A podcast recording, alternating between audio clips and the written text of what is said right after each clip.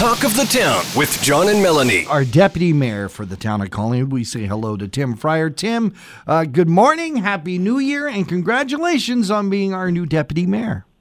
Well, good morning to you, John, and to Melanie, and as well as your listeners, of course. I'm glad to be joining you today. I have the opportunity to bring greetings from council and information from our various tasks that we've been up to. And of course, this greetings is including the wishing everyone a very, very happy new year. Now, we've got lots to talk about. Of course, you've been a councillor for many years, but this is your first time a deputy mayor. How's it feel? It is different. As we were talking about in the preamble, it involves the Simcoe County Council as well. And then there are roles that the deputy mayor needs to take on in regards to specifics about council. And you're right. I've been on council before, and you're watching from the sidelines, so to speak, on the deputy mayor and the mayor going through their actions, and you learn from that. But it'll be a learning curve for a bit. Yeah. Lots to do, of course, and it kind of kicks off with the New Year's levy, of course, not happening on New Year's, it's happening on the 8th. Yeah, and of course that is the official process of when we welcome in the new year, and as you said, it's coming up this weekend. It's Sunday, January the 8th at the Georgian Bay Hotel. The doors are going to be open at 1 p.m., and that's a chance for anybody attending, coming in to meet and greet with council. Around 1:30, we're going to have Elder James Carpenter and his family, and they're going to host an interactive round dance, followed by the award ceremony, which will be at 2 p.m. Fun. And I just want to mention that everyone's welcome. And you don't have to register to show up. You just can show up. Nice. We want to celebrate the new year and, of course, celebrate the recipients of the Order of Collingwood and the Companion to the Order of Collingwood. What a great way to do it. It is a fabulous way, and we're lucky enough to have Rogers covering it live. And the town's YouTube channel will also have it for anybody who can't attend in person that day.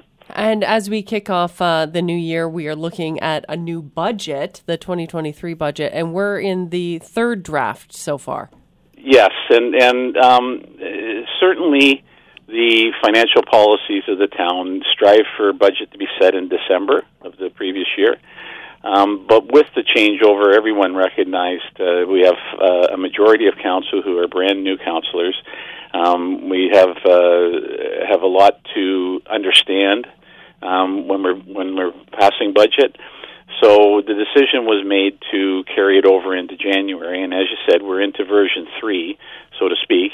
And the budget's one of the most important, and probably could be said to be the most important that council decides about, and it's really important that we get input from the public. And we thought that we needed to give some extra time in that regard too, and it's similar to deciding that we were going to have the committee meetings and have everybody attend those, all of council instead of just five members of council, and we need to work on the third draft. There is the ability for people to review the budget. All they have to do is go to collingwood.ca/budget. or the Engage Collingwood site, and we'd really like to hear from people, and they can put comments and questions in from those sites to budget@collingwood.ca, and the third draft is going to be reviewed formally by council on Monday at the Strategic Initiatives Committee meeting. Well, that sounds That's good. Right, yeah. So keep in mind that this is your time to speak up. Yeah, if you have something to say, now's the time. You know, with the new council, Tim, I know everyone's excited to get on a number of projects, a number of things, but I know that it came up in your discussions. It was certainly a mandate with Mayor Hamlin, attainable or affordable housing, and you're getting right to it. We have to, and you're right. During the campaign, every candidate, the successful ones and the ones who weren't lucky enough to get in, we all understood from the public, from our engagement with the public, whether it was the door-to-door or the meetings, that this is the top of everybody's list. And so town of Collingwood's in the middle of a housing crisis, and many municipalities and across Canada that's the case, and there's some suffering going on as a result, and we're committed to addressing the issue, but we know we can't do it alone. It takes all levels of government, the community partners, the industry stakeholders, and individual residents. We all have a role to play, and we think if we work together, we can drive that with positive change and increase access to shelter for all.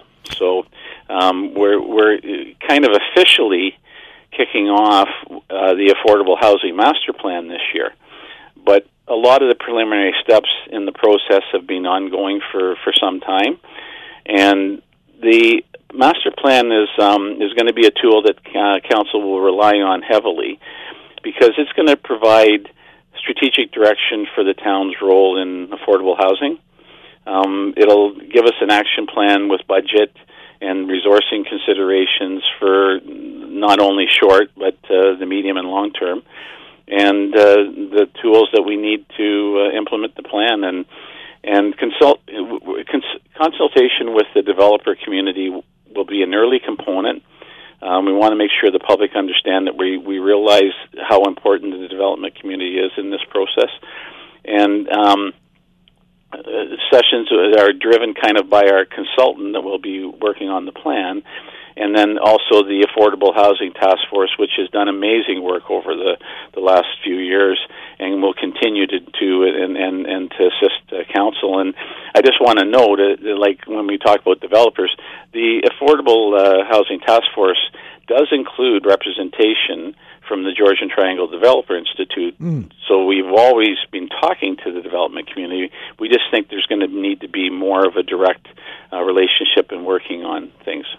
Do you think that all of this rhetoric is going to go anywhere if we can't get, certainly the provincial government and possibly the federal government, who've all said that stuff has to be done about affordable housing or attainable housing, if they're not on board, if they're not, are we too preliminary to be talking about this without their direction?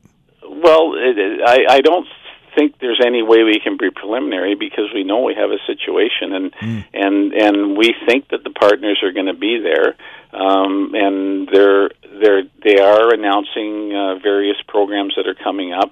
We have to find a way to marry those with the needs that we have and the abilities that we have.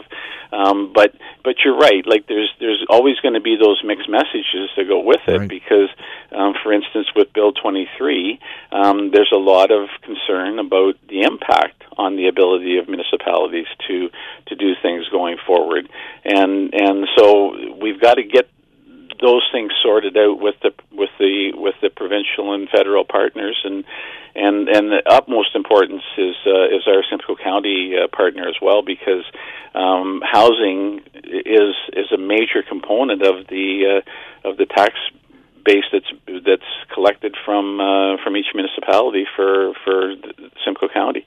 Absolutely, and when you talk about development, and especially here in Collingwood, a lot of people's minds go to that interim control bylaw, short-term exemption.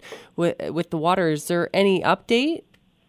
There is, and just before we close off on the affordable housing, I just wanted to mention, because I think it's, again, coming back to wanting to hear from people, right? We have a resources page.